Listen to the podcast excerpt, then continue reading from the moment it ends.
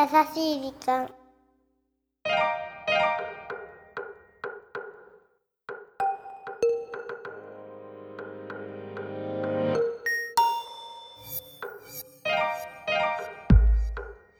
皆さんこんばんにゃん。優しい時間パーソナリティのゆきにゃんです。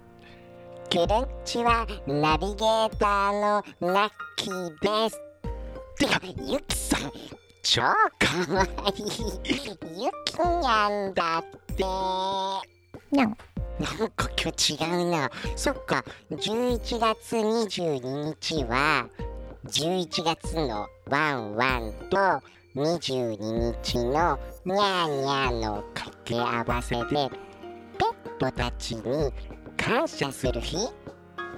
そう。サンクスペッツデイ。にゃんにゃーん前さうん。猫私何言ってるのかわかるのよねとか言ってたよね。言ったか言なってたよ。そうだっけな。うん、でもわかると思う。ほんとうん。じゃあ今日試してみようかな。たまおいで。じゃあ訳してね。通訳してよ。しょうがないな。猫がなんて言ってるかゆきさんが通訳しますではたまどうぞ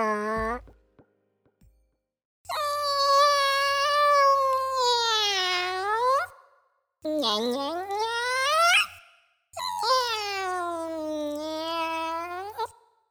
はい、たまさんありがとうございます。では、ゆきさん、なんて言ってたんでしょうか？今日は11月22日の配信で本当は一般的にはいい夫婦の日の方がメジャーだけどもそうするとオープニングで変な小芝居をやらされるからペットの日にしてもらってよかったねって。ほう、たま、合ってる？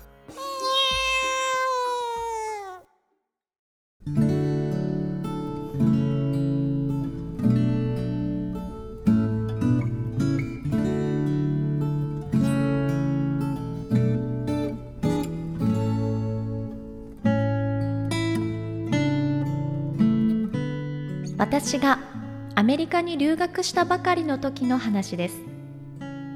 今でも忘れられないのですが希望に満ち溢れた私がアメリカに留学して3日目に大風邪をひきました。家族はもちろん友人もいない状況で本当に寂しく泣きそうになっていました。そんな時私を癒してくれたのがアパートのアイドル。ワトソンという猫でした。ワトソンくんは私の体調の悪さを知ってか知らずか。窓枠からぴょんと私の部屋に入ってきて寝込んでいる私のそばにずっといてくれたんです。くるっと尻尾を巻いて寝ている姿。今でも鮮明に覚えています。君の存在にどれだけ救われたことでしょう。それから4年間共に過ごしたワトソンくんたくさんの思い出は君と共にあります。今も元気でいますか？きっと君のことだから弱ってる人の味方になっていることでしょう。寂しい時。そんな君をふと思い出します。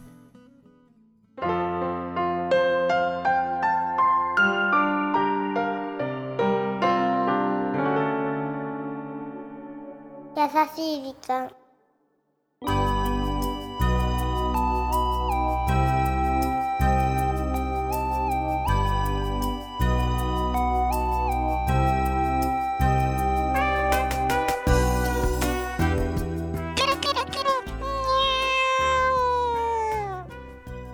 今回はポッドキャストネームホームズさんからいただいたメッセージをご紹介させていただきました。にゃいい話だにゃん。あの猫ちゃん好きの私としては、うん。結構猫ちゃんってワンちゃんに比べると気ままなイメージ？そうだね。あるじゃない？うん。でも案外このね人に寄り添う気持ちがあるのよ。へえ知らなかった。だから本当はご主人様の帰りを待ってるのにずっと玄関にいるのに帰ってきたら何事もなかったようにこうふんって行っちゃうそのツンデレ感がたまんないね。うーんやっぱさペットってさ家族みたいな存在になってるね。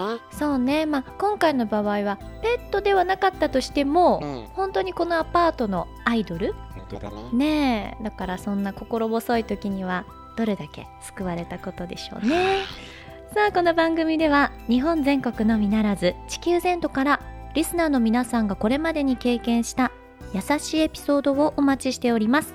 そして番組 Facebook もやってますよ。メッセージの投稿そして Facebook の閲覧もこちらまで。ザカンパニーホームページ内の優しい時間のバナーをクリックしてください。URL は www.company.com www.company.co.jp www.company.co.jp です。久々にこの部分読んだ。長かった。という感想でした。たはい、ということでさあ11月もそろそろ終わりが見えてきましたけれども。はさあそんなところでお相手はゆきにゃんでした。いラッキーニャンでした。バイバイ。いやーゆきさん。11月の終わりということは次回11月29日の配信は優しい時間スペシャルだ。やっはー!覚えてた？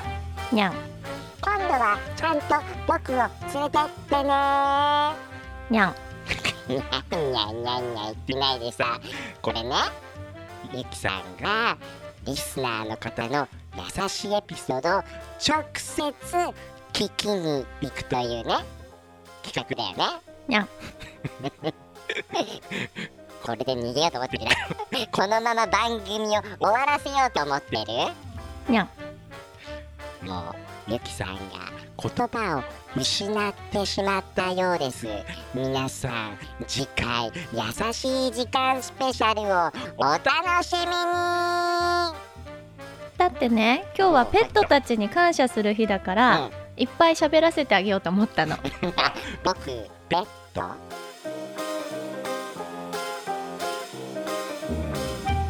この番組はハッピーを形にする会社ザカンパニーの提供でお送りしました。